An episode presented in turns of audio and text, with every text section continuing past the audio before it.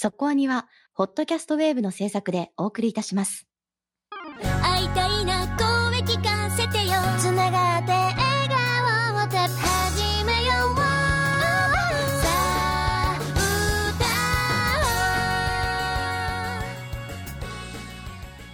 ディープじゃなくそこそこアニメを語るラジオそこアニそこアニふつおたを2通もいただきましたはい、えー、4月1日公開になりました「オットタクシー・イン・ザ・ウッズ」に関する不相談ですね。はい。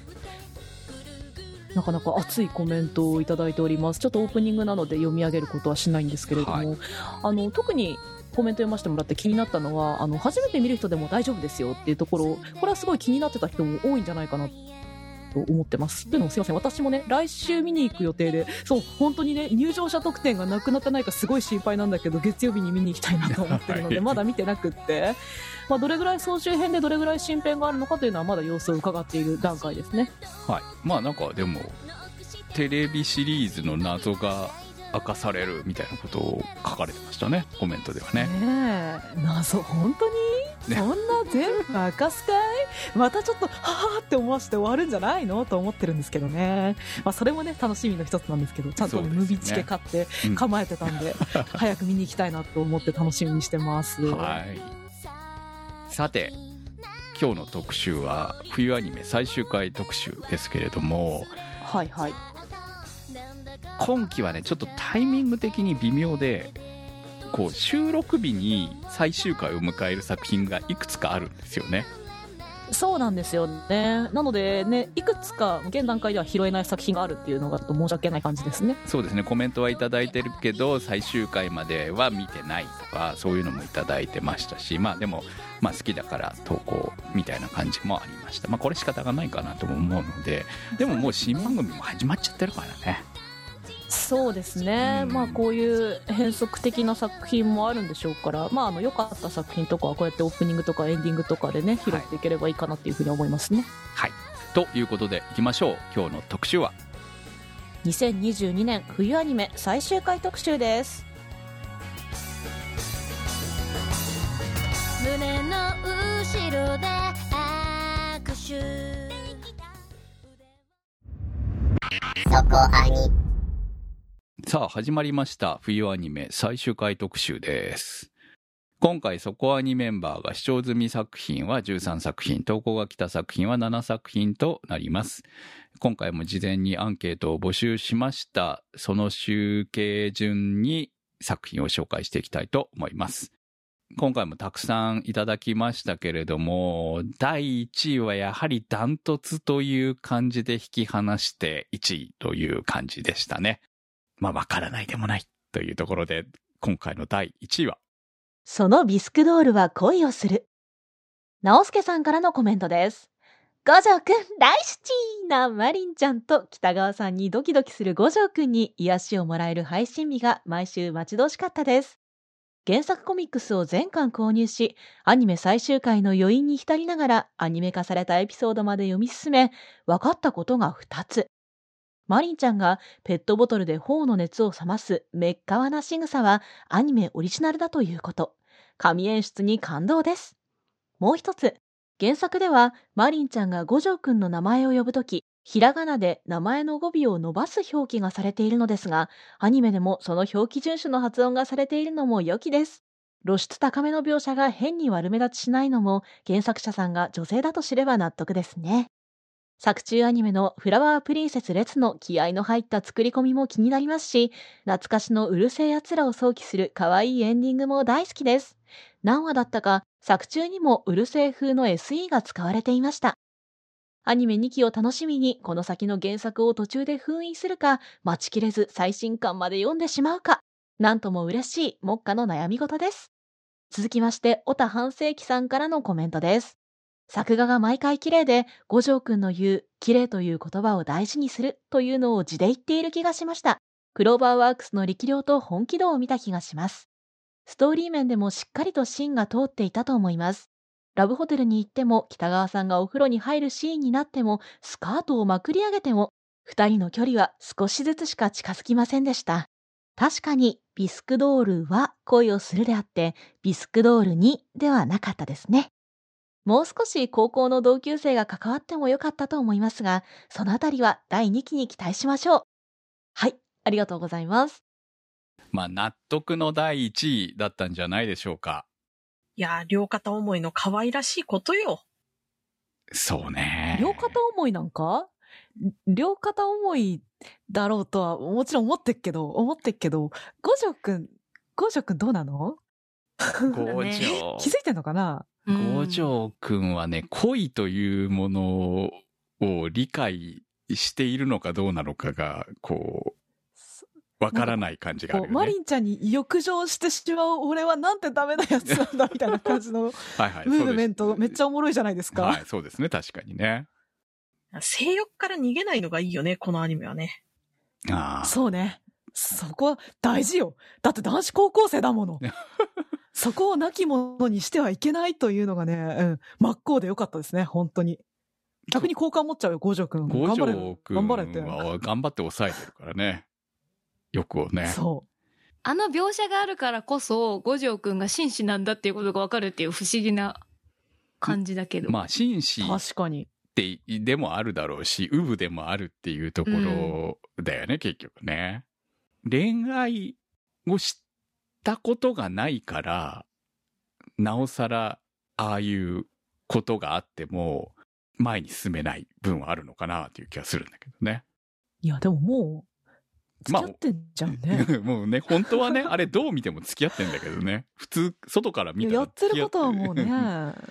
彼氏、そうなん彼女以上でしょ？やってることは下手したら。だいぶ入り込めない空気感できてるけど、でもほら、五条くんは、ゲかもだみたいな感じの女の子いるじゃないですか。まだ。五条くんのことが好きそうな女の子ですよ。はいえ、今回出てこなかったあの人の方それとも、サ、サジュナさんの方ですか？ジュジュ様の方？ジュジュ様。ジュジュ様も好きでしょあれはちょっと。いやーでもジュジュ様は好きでも、でも、そこをちょっと高みがあるじゃない。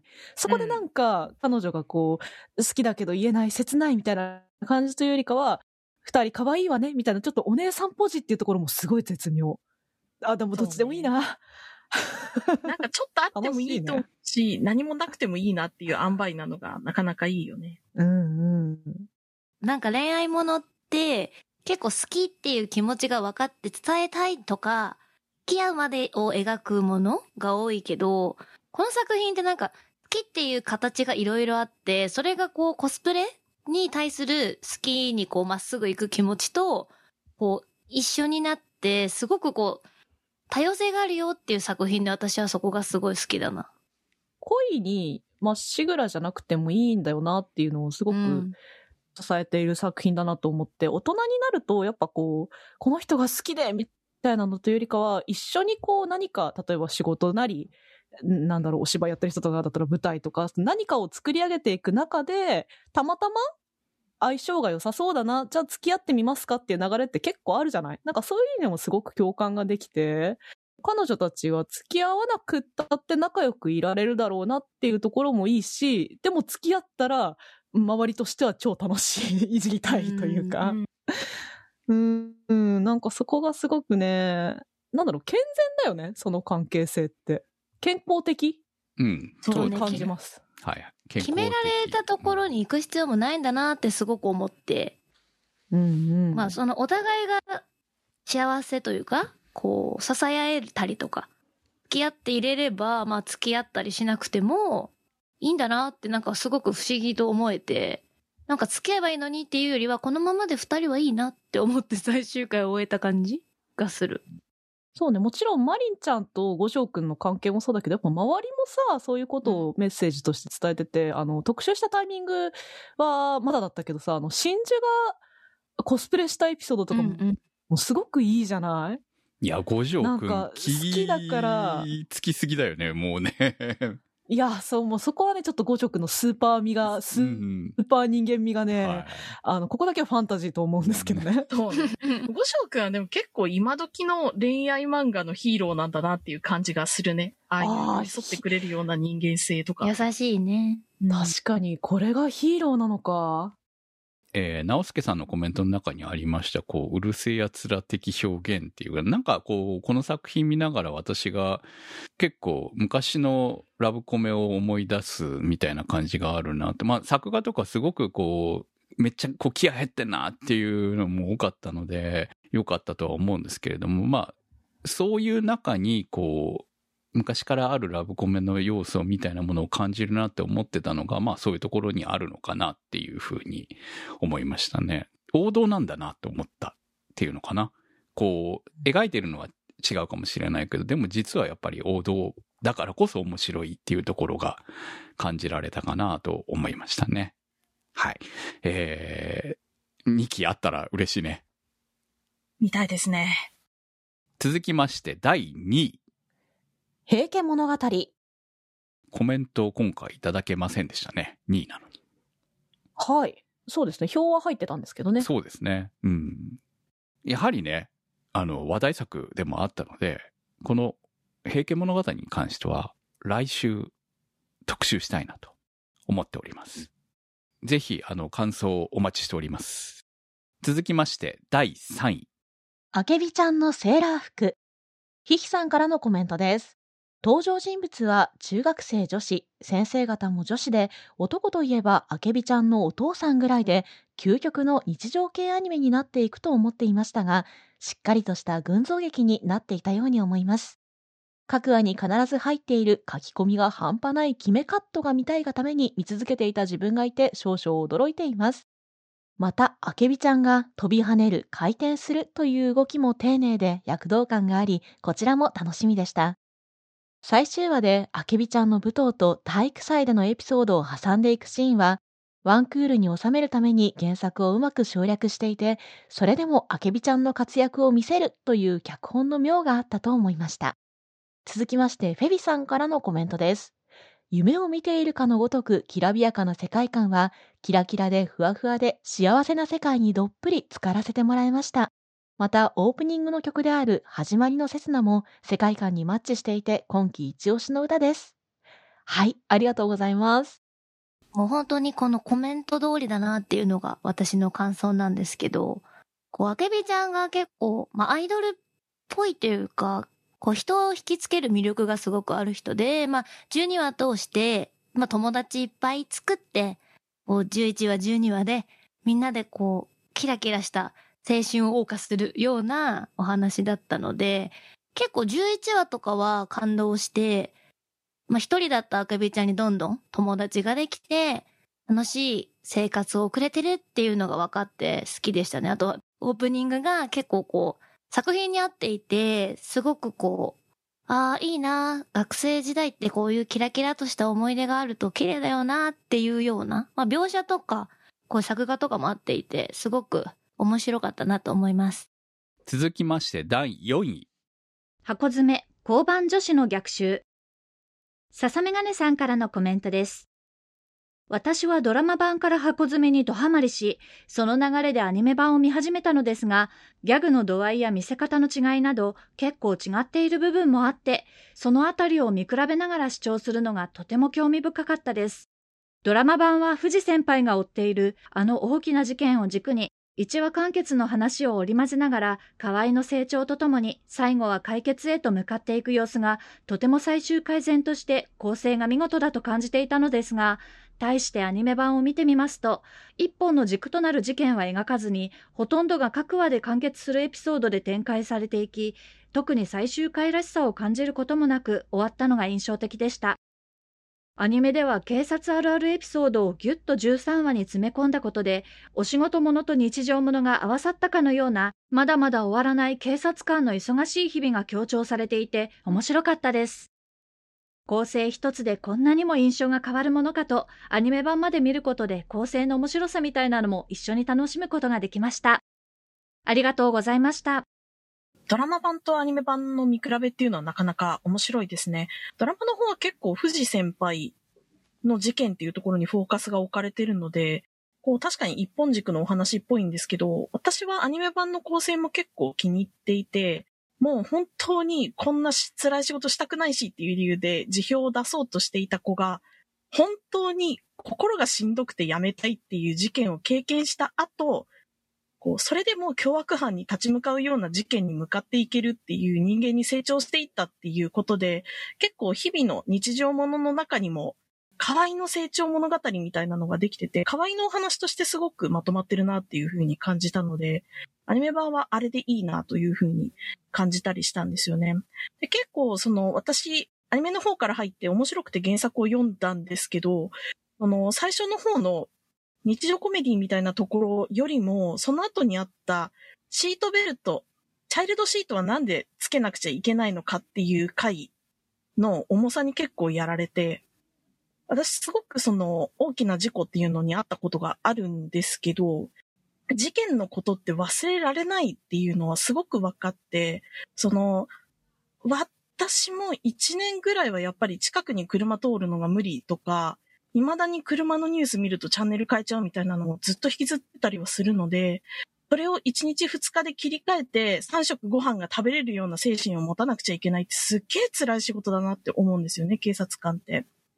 あそういう人たちが頑張ってるんだよっていう話として、やっぱすごく面白かったし、人に見てもらいたいなっていう風に感じるアニメでしたね。ぜひおすすめなので見てほしいです。続きまして、第5位。86常新さんからのコメントです。バンダイのプラモ展開を見ていたらサンライズ？と思いながら見始めたら前半のハードな展開に引き込まれてリアルタイムで見るようになりました。虫みたいに動くレギオンは名前が同じカメラの小レギオンっぽくってわさわさ感がいい感じです。後半はフレデリカをキーに物語が真の人間性を取り戻していく展開が好きですね。A1 は絵が安定しているので安心して見れます。メカと人のバランスがいいのかな続きまして、ジグマックさんからのコメントです。斬新なストーリーやメカニックが出るわけではありません。若い子がたくさん死にます。メカはわしゃわしゃ昆虫のように動き、見た目が気持ち悪いです。一方で、ストーリーは戦争、差別、国家犯罪、AI の異常、様々な問題が描かれています。私はみんなが幸せになってほしい。そのような社会にしなければならない。今までの人生でそれらに対して貢献ができたのだろうか。などと考えてしまいます。続きまして、浮雲さんからのコメントです。第2クールに入ってからは、シンたちが共和国側から離れたことで、レーナ側の視点とシンたち連邦側の視点、並行した物語進行になり、正直トーンダウンしたなぁと感じていました。加えて中盤は死に場所を求めるような真の後ろ向きな雰囲気もあって途中で視聴をストップしてしまいました。しかし延期されていた22話、23話が放映されるということで最終話に向けて一気に視聴しました。そしたらもう22話にやられてしまいました。延期した分、本当に贅沢なラストには仕上がっていると思いますので、少しでも多くの人に見てほしいです。ありがとうございました。いやー、やられましたよ。でしょう。っていうかまあ僕もリアルタイム視聴していたわけではないので、はい。しかも一期はかなり経ってから、えー見始めたので、こんなに面白かったのかこれっていう作品でしたね。ああね話題作、話題作とは言われていたんですけれども、はい。敬遠してたんですよね。なぜかね。ああ、私は僕、あ、そうなんですか？うん僕は1話を見た上で、うん。ヒロインの、あの、レーナの考え方が、はいはい。イラッときたんで、ああ、それで見なかったんですよね。なるほどね。うん。でも、その、多分受けた印象って正しいと思うんですよ。まあ、だってそういうキャラクター作りだからね。最初の印象って。そう見られても仕方がない。だからそこうん。うん。そこで視聴を一旦止めたのは、まあ、軽率だったなと思うところもあるし、いやでもこの作品はまとめ見した方が精神的に楽に見れるっていうか、あ毎話毎話一週間待たされるの辛い。そう、うん重い。確かにね。特に一期は、一期は、ね、完全に消耗戦ですから。そうですね。誰が生き残るのかという戦いですからね。うん。そう。いや、一期見ている限りは、本当に全滅するんじゃないかという。い、や、というか、これ、ツークールあるのに、これどうなんの？みたいな。ツークールだから目主人公変わるの？みたいな、そんな感じ。めっちゃ、それ、本当同じこと思いました。あ、はい。一期の登場人物たちと二期の登場人物分けるのかなってうん。思って見てたんで、まあ実際分けられてるんですけど、まあそういう意味ではね。そう。うん。でも、ツークール全部見ると、あ、これ、ツークールかけてプロローグだったんだっていう。そうですね。だって今からが本番ですからね。そういう意味ではね。ただ、あのー我々は今、あえてこう深く話していないのは、ぼかしてぼかしてぼかしてぼかして話しているというのは、これは我々みたいに生き身をしてほしいからなわけですけれども。そうですね。はい。いやね、作りがうまいと思うよ、これは。いや、本当そこですよね。アニメの演出が本当に上手なんで、うん。短い間隔で回想シーンを入れて、でも、ちゃんとそこに愛着が湧くような作りになっていくんで、思い入れを入れる前に死んだキャラクターたちが、もういないのにどんどん愛着が深くなるっていうのは、ちょっとない感覚でしたね。そうだね。そう、そこに背負ってるものっていうのをどんどん主人公に感じていくので、だって見ていなないキャラクー。ターまでいるもんね。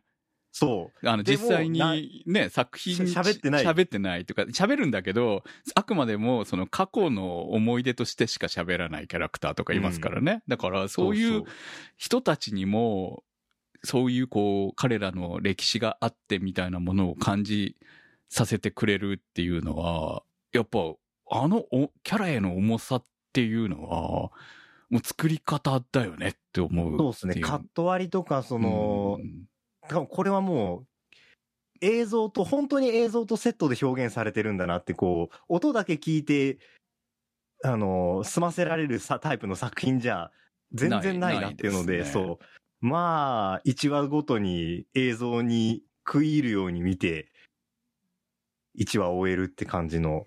はいしかもね、こう、いろいろ考えさせられるっつったら、確かに、これは今風だなって思うんですけども、テーマとかも。うん、そうだね。もう、誇りとか尊厳って誰が決めるんだとか、変に哀れむのは、逆にその尊厳を汚すことになるみたいなところとかは、割と日常生活で他人にやりがちかもしれないなとか思わせられるから、そういう風に作ってあるのは本当にうまいんだと思います。まあ、物語としてはね、その、やっぱり少年編の問題とかいろいろなところではあるんだけれども、うんこう、まあ、たくさんのこう、まあよく、こう、テーマ的にはアニメで描かれる、SF で描かれそうなテーマを持ってはきているんだけれどそうも、ですね。割とオーソドックスなところそうをやってはいるんですけど。それを、こう、こうまでき、なんていうのかな、綺麗にアニメとしてまとめ上げたっていう、まあ、いろんな演出も含めて、うん。もう、これは、すごく評価してい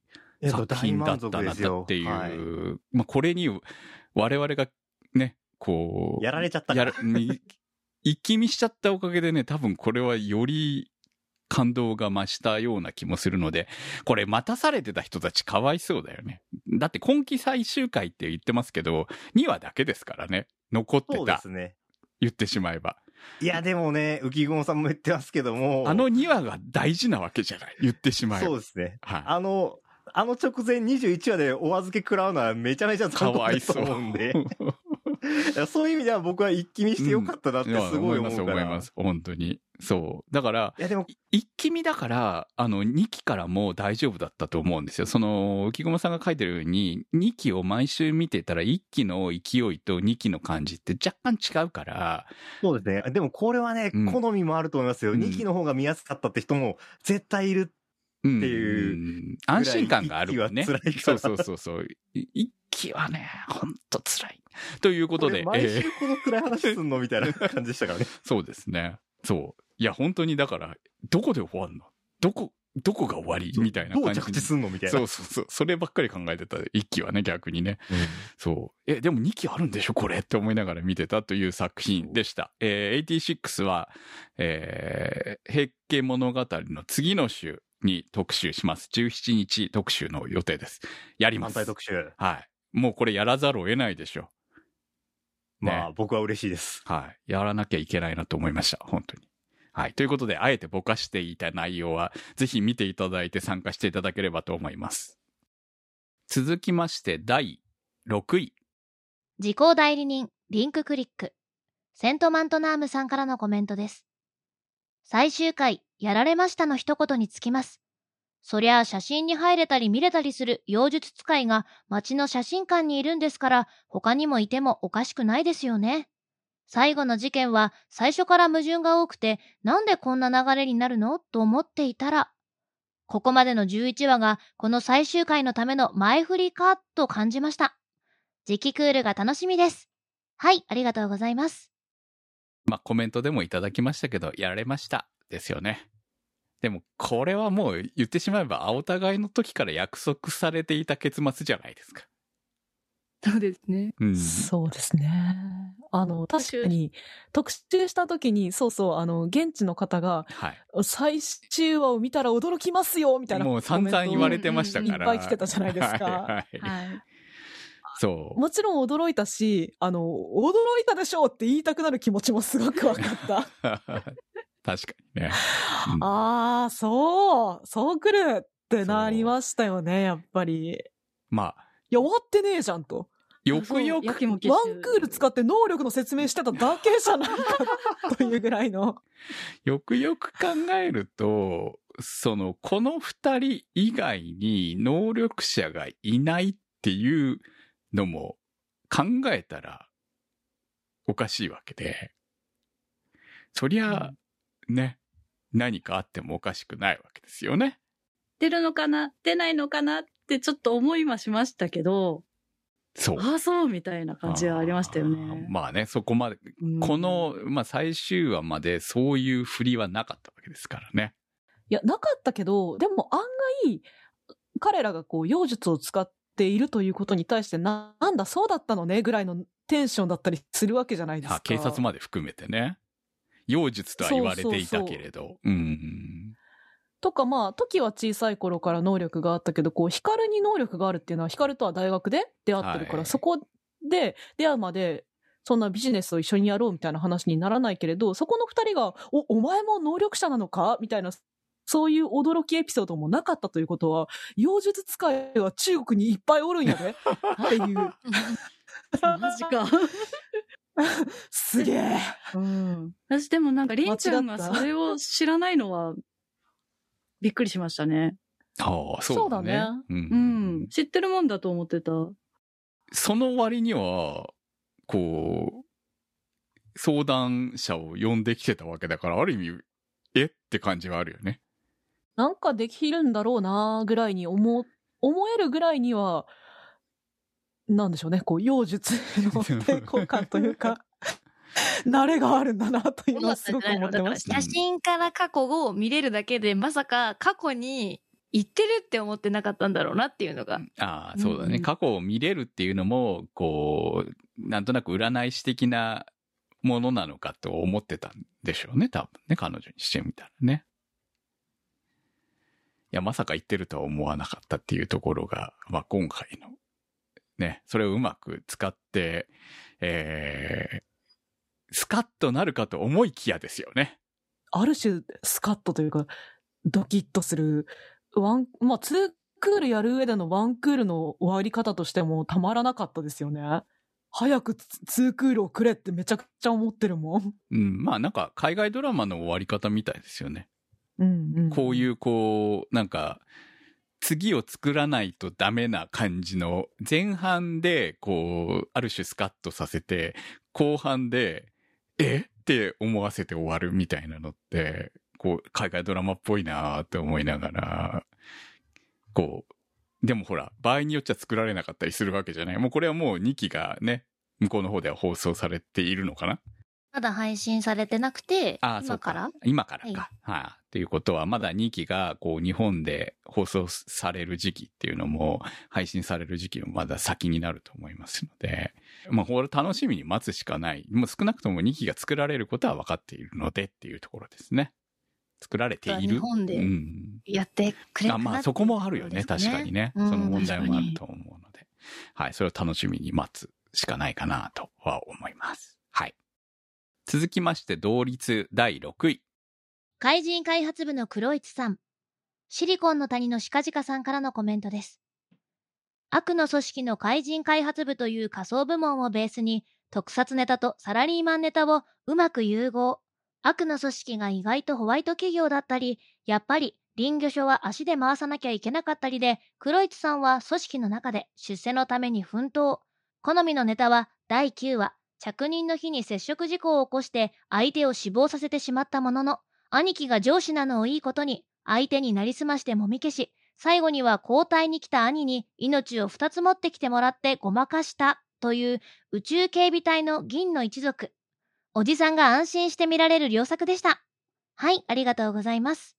あ毎回、ふふって笑えるぐらいのいい塩梅の作品で見るの楽しかったですね。毎回爆笑でしたね。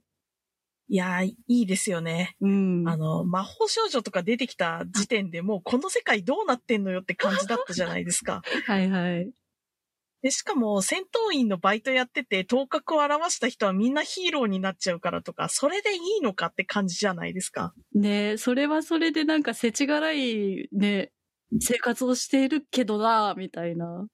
ね、あの、うん最後の方でずーっと派遣社員だったのが、はいはい。あれ幹部候補に出てきたんだけど大丈夫っていうところで 最終回に続くで、ちょうどこれ撮ってる時ってまだ最終回前なんですよね。どうなったんだろう、あの子たち。気になりますね。じわじわじわじわ出てきますもんね。いつも最初の方にやられる敵側の役やってたから。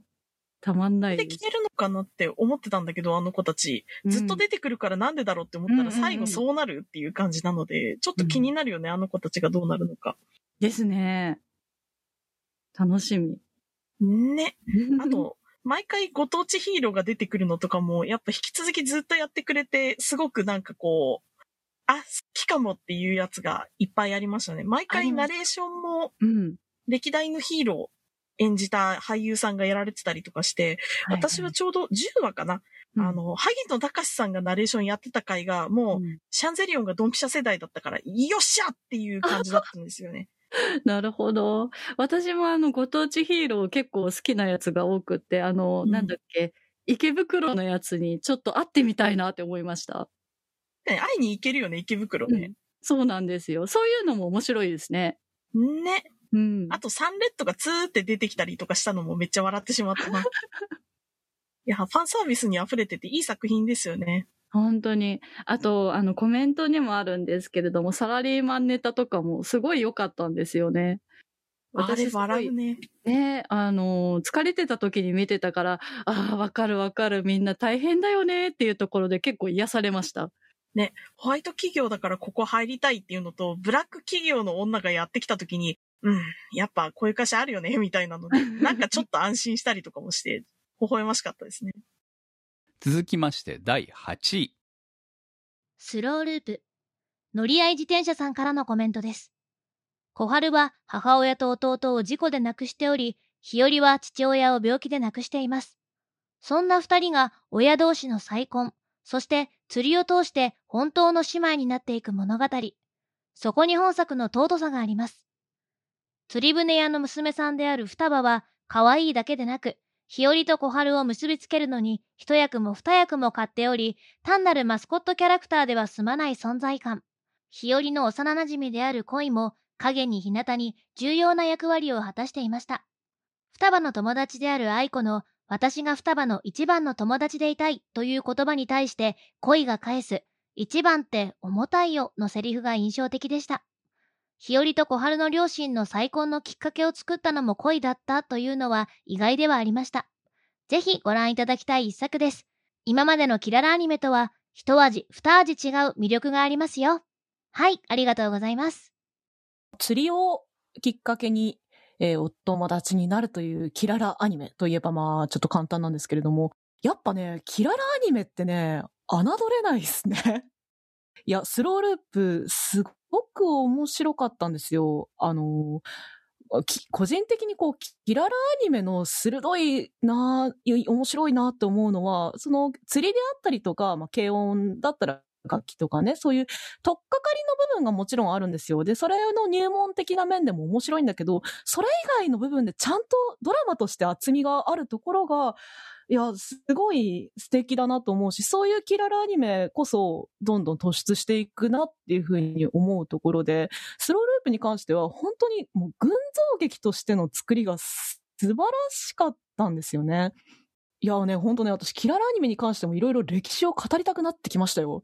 あの、一時期はさ、こう、大人がいないところに、あの、尊さがあるみたいなところがあったと思うんですけど、スローループって、いろんな大人がしっかり出てくるんですよ。であり、まあ、ゆるキャの先生みたいな感じな、ちょっとこう、酒飲みで道楽的な、ちょっとおちゃらけポジションでも、たまには大人しっかりやりますよ、みたいなところじゃなくて、スローループに出てくる大人たちは、あの、もちろん道楽面あるんですよ。あの、恋ちゃんのお父さんとか、ほんと釣りバカ親父なんだけど、でも、実はこう、釣りの、釣り界では結構すごい釣り人なんだなっていうことが垣間見える描写があったりして、まあ、あの、釣り雑誌にの取材を受けてるとか、地域の釣り大会を主催してるとか、なんだろう、ちゃんとこう、趣味人でありながらも、社会で役に立っているというか、そういう面がね、スローループはすごく描かれてるのがいいなと思ったんですよね。あのー、ほんと、恋ちゃんの話ばっかりになっちゃうのは、恋ちゃんのお母さんがバリキャリで海外で仕事してて、で、私が海外で仕事できるのはお父さんがいてくれるおかげなのよ、みたいな、こう、いろんな大人がいる。バリキャリ母もいれば、道楽親父もいる。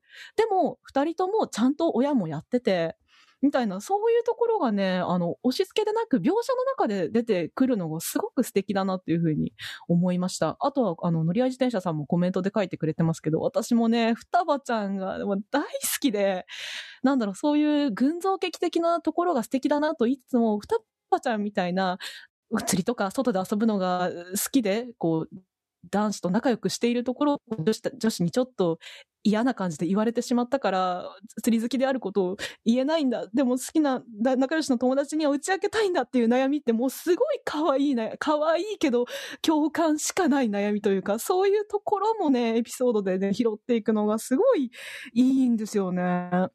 語りどころがめちゃくちゃある、厚みのある作品だなっていうふうに思いました。あの、ちょっとね、スローループ重い設定だというふうに 言われがちなところもあるんですけれども、そこがしっかりドラマに活かされていて、なおかつ、なん、んどうなんでしょう私は漫画は知らないですけど、こう、絵柄とか音楽とかで、ちゃんとキララアニメの癒しになっているのが、とてもいい一作だったなと思いました。あの、コメントいただいてありがとうございました。見逃さずに済みました。そして第9位は、からかい上手の高木さん3。そして同率第9位、王様ランキング。特集した後の展開、めちゃくちゃじゃなかったですか？うーん、そうね。まあ、ミランジョの話がね、ずっとこう、はエンドまで続いていく感じでしたけど、結構怒涛のバトル展開って感じでしたねそう。なんですよ。結構、本当に前、前の特集の時にも言いましたけど、みんなそれぞれの思惑とか、もう誰を慕っているとかがもうぐちゃぐちゃになりすぎて、もう何何ってなりながら、ずっと泣いてました。そうね。はい。あのー大人の思惑が本当に前半と比較して、後半、はいぐっと濃ゆくなって濃縮された感じではあったかなと思うし、そこがね、ドラマにすごく刺さってくるとか反映されているというか、そういう展開になったんだなっていうふうに思いながら、私は割と客観的に見てました。泣いてないです。すすいません。いや、私は、あの、四天王がこうやって集結して戦う日が来るなんてってすごい感動してたんですけど。いいなぁ私ね、なんかうん、良くも悪くもね、ぼっちと影にね、感情移入しすぎてね、はいはい。大人たちドラマをね、うんそこまでね、没入しきれなかったんすよね。っていうところはちょっとそうなんね。ですね。そうだね。もう一回うん、その四天王はちょっとね、あんまりよく、ちゃんともう一回見た方がいいなと思ってます。いや、もちろん見てはいたんだけどね。うんうんうん。いや、でも本当に私はもうバラバラになっちゃってたから、最初の方は。だから、こんな集結して、みんなでたた、なんか、思惑は違うけど、みんな団結して戦ってるのって、いいなって思いながら見てました。そしてダイダが帰ってくるのもね、とても良かったし、ミランジョも許されてよかったなって思いました。そうね。うんまあなんか、あそこでね、嫁にするというのがねねあれはもうダイダにしかできない、ダイダかっこいいっていうところだよね。もうね、とてもいいお話でした。私としては、うんもうちょっと、王様ランキングって何なのっていうところをもうちょっと知りたかったなっていうのが思ってるところで。それもありますね。まだまだそうなんだよね。そこが明かされずに、はい原作でも謎なのかな、まだ。いや、どうなんでしょうね。そこがちょっとわからないのであれですけど、うん、やっぱり相変わらずの作劇が素晴らしくて、アクション描写がやばくて、うん本当に。そこの見応えは抜群だったんですけど、うーん、少し後半は個人的には間延びしてしまったかなっていうのも否めない気がしていました。そうですね。うん王権が強すぎたなっていうのはあるかな。そうね、うん。でもどうやらそこも原作通りらしいので、だからすごくこう原作を大事にアニメ化したんだろうなっていうことが伝わってくるし、あのツイッターとかもすごく毎毎週楽しみで、あの作画をね、こうあか公開してくれるっていうのがすごく見応えがあったので、まあ原作が続いていけばまた作りたいっていう作品なんじゃないかなっていう熱が伝わってききました。はい、もいうやぜひ本当に。なんかね、そう人間だけじゃなくて神様なんだよねっていうところも、うん気になるパートは、パーツはいっぱい散りばめてくれているので、先があれば私も見たいなと思っています。はい。待ってます。続きましてランキング外となります。まずはこちら。異世界美少女受肉おじさんと、ミーシェルさんからの投稿です。今期濃厚な作品が多い中、一番気軽に見られて笑えてほのぼのできる癒しアニメでした。ギャグ演出のキャラデザも好きですし、主役二人の会話のハイテンポさや言葉のチョイス、サブキャラの言動もおかしかったです。二人のイチャイチャぶりをずっと見ていたい作品でした。ありがとうございました。いやー、これは出落ちになってしまうのではって、1話の時点でゲラゲラ笑いつつも思っていたんですけど、毎回ようこんなに笑わしてくれることがあるなっていうぐらい、毎回毎回ゲラゲラでしたね。内容もそうなんですけど、次から次に出てくるキャラクターも、まあ、ひどい。いやいやいやいや、なかなか個性的な性格をしているし、あ何よりキャストさんの軽妙なテンポ感みたいなのがものすごく良くて、ぐいぐい引っ張られて見てしまうんですよね。そして最終回の3分ぐらいある長尺の褒め殺しシーンみたいなのがあるんですけど、まあこれ日野さんすごいわって思いましたね。この二人って、要はこう、もともとちょっとそっちの恋愛の要素がある二人だったのではみたいなことはお互いの頃に言ってたような気がするんですけども、もう、そういうのいいね。何かしら二人の間にはどういう形かわかんないけど愛はあるんだね、みたいな、こう、ちょっとグッとくる感じの展開になって終わって、しかもその後二人また旅を続けるっていう感じのオチなので、この先またアニメ化してほしいなっていう感じがしましたね。シュバルツくんもまあ可愛いんでまた出てきてほしいし、他の女神の勇者っていうのもきっと出てくると思うので、まだまだこの世界観見てみたいなっていう感じがしました。続きまして、週末のハーレム、おいでやす小田氏春さんからの投稿です。週末のハーレム、アニメ放映に携わったすべての関係者に最大限の感謝の気持ちを込めて敬意を表したいと思います。かつて、プリズンスクールを作った男たちという実録漫画がありました。ぜひ、週末のハーレムを作った男たちも漫画化してほしいものです。未だに腑に落ちない放映延期の真相も気になりますし、主人公は水原玲斗なんでしょうけど、作品の性格上、メイティングに励んだ土井翔太くんに感情移入してしまいました。原作未読だったので、ただのハーレムエロアニメかと思っていましたが、MK ウイルスにより男性が99.9%死滅したディストピアな世界観とサスペンス展開に引き込まれました。ありがとうございました。続きまして、ローション吉原、かっこ亀井さんからの投稿です。コールドスリープから目覚めた主人公が謎のウイルスにより男性の大半が死滅してしまった世界で人類を救うためウイルスの謎に迫る SF 作品です。ウイルスや世界を統治する UW の秘密が徐々に明らかになり、常に続きが気になる展開でした。最終回がここから物語が動き出すというところで終わってしまったのが残念でしたが、そこは続編に期待といったところでしょうか。ありがとうございました。アホから引き続き私は最後まで見ることができなかったんですけど、週末のハーレム、いっぱいコメントいただいて、いいじゃないって思いましたね。やっぱり結構そのハーレムエロものにしてはハードの世界観だし、面白い作品だなというのがあったので、アニメ見て結構好きだった人いるんじゃないかなっていうふうに思いました。あ特に水原くんが作品の主人公だとは思うんだけど、やっぱ土井くんの方に感情移入するっていうコメントはもう一文字一句同意、完全同意って思いますね。あ土井くんが初恋の先生にちょっとこう、あの、ときめきを覚えたりとか、最終的に手を出したりとか、いろんなことがあったのとかね、なかなか好きでしたね。あそこをきっかけにどんどん行く感じっていうのはね、いや、この世界観だったらそれが正しいでしょっていう感じもしたし、最終回あそこら辺で終わったのかなっていうのはなんとなく想像がつくので、まあもうちょっと見てみたいっていうのもわかるので、続編やってほしいな。まあちょっと挑んでほしいなっていう感じですね。また表現の規制とかあるかもしれないけど、ぜひそこは挑戦してみてほしい。続きまして、プラチナエンド。高中さんからの投稿です。本作は原作大罰組漫画小畑健のコミックが原作です。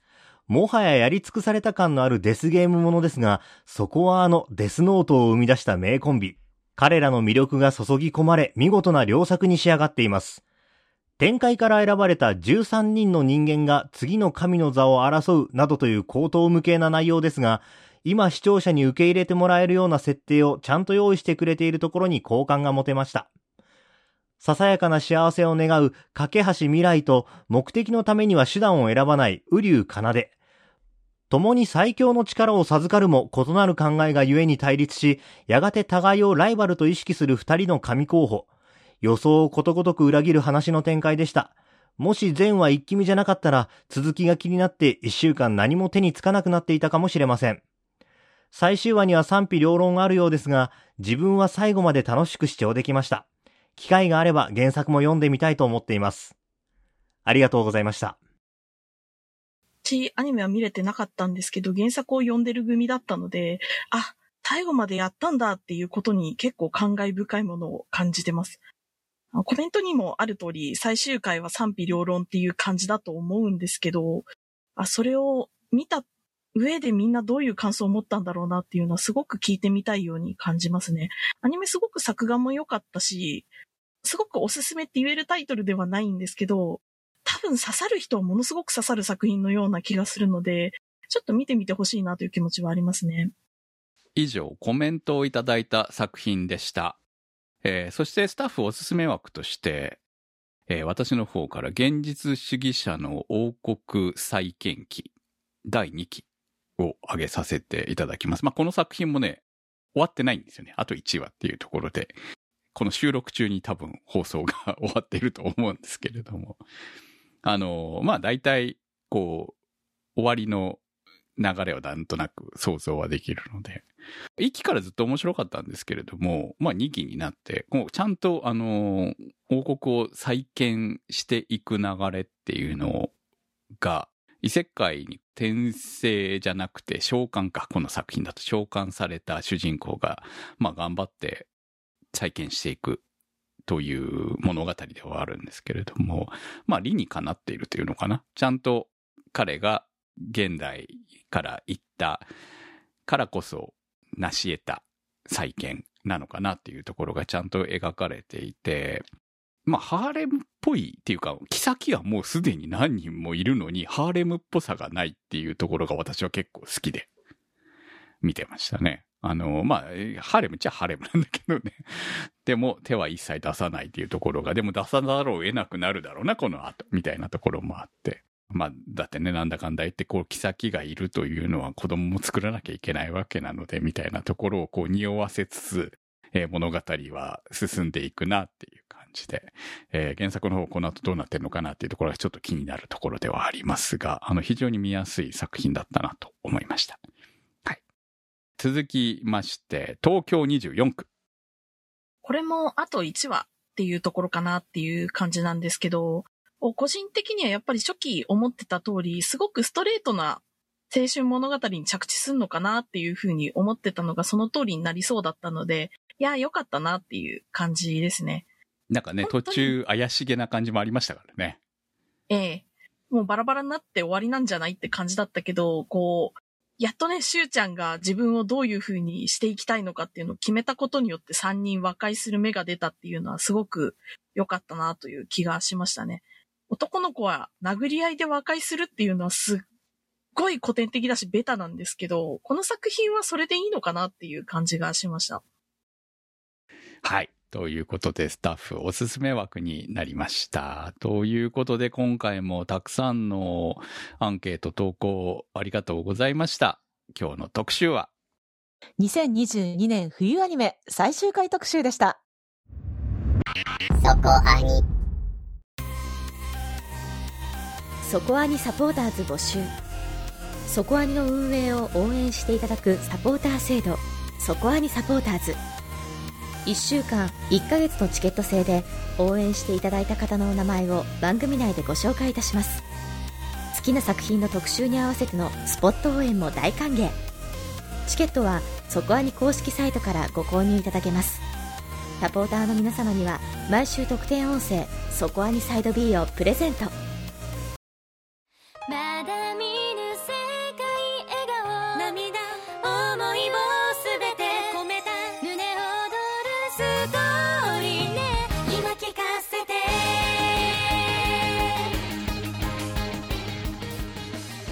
お送りしてまいりました、そこアニです。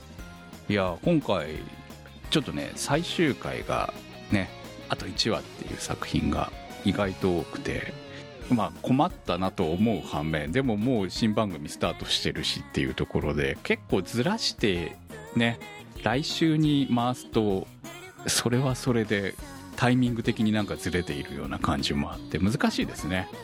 まあなんか配信とかの都合があるのかな。あまり理由はわからないですけど今後もあることなんじゃないかなと思うので、まあ、ずれたところはうん。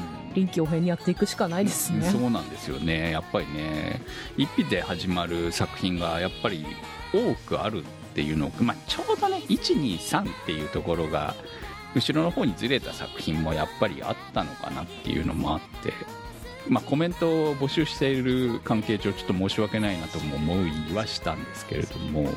ぜひね、まあ最終回うん見終わった普通歌とかでもいいので送ってもらえたらピックアップできたらしていきたいそうですね最近は普通歌も取り上げるようになっております今回も普通歌たくさんいただいたんですけど、まあ、オープニングトークで話したような感じです。はい。ということで来週の特集ですけれども、えーコメント今回ゼロだったので逆に投稿しやすいんじゃないかと思います。来週の特集は？はい「平家物語」を特集いたします。皆さんからの感想をお待ちしております。投稿の宛先はそこアニ .com まで。メニューバーの投稿募集をクリックして投稿をお待ちしております。冬アニメ最終回特集は立ち切れ線香さん青梅財団さんマキさん夜さえあればいいさんニワッチさん常新さん福さんメガネ属性ノットイコール負け属性さんたけさんすいすいさんひひさん SQT さん直輔さん塩麹アット坂本ちゃん北 S さんのサポートにてお送りいたしました。サポーターの皆様には毎週アフタートークそこアニサイド B をお届けいたします。今週もサポートありがとうございました。それではまた来週お会いいたしましょう。お相手は私くむと。那瀬ひとみとタマと小宮明人米林明子と宇宙世紀仮面でした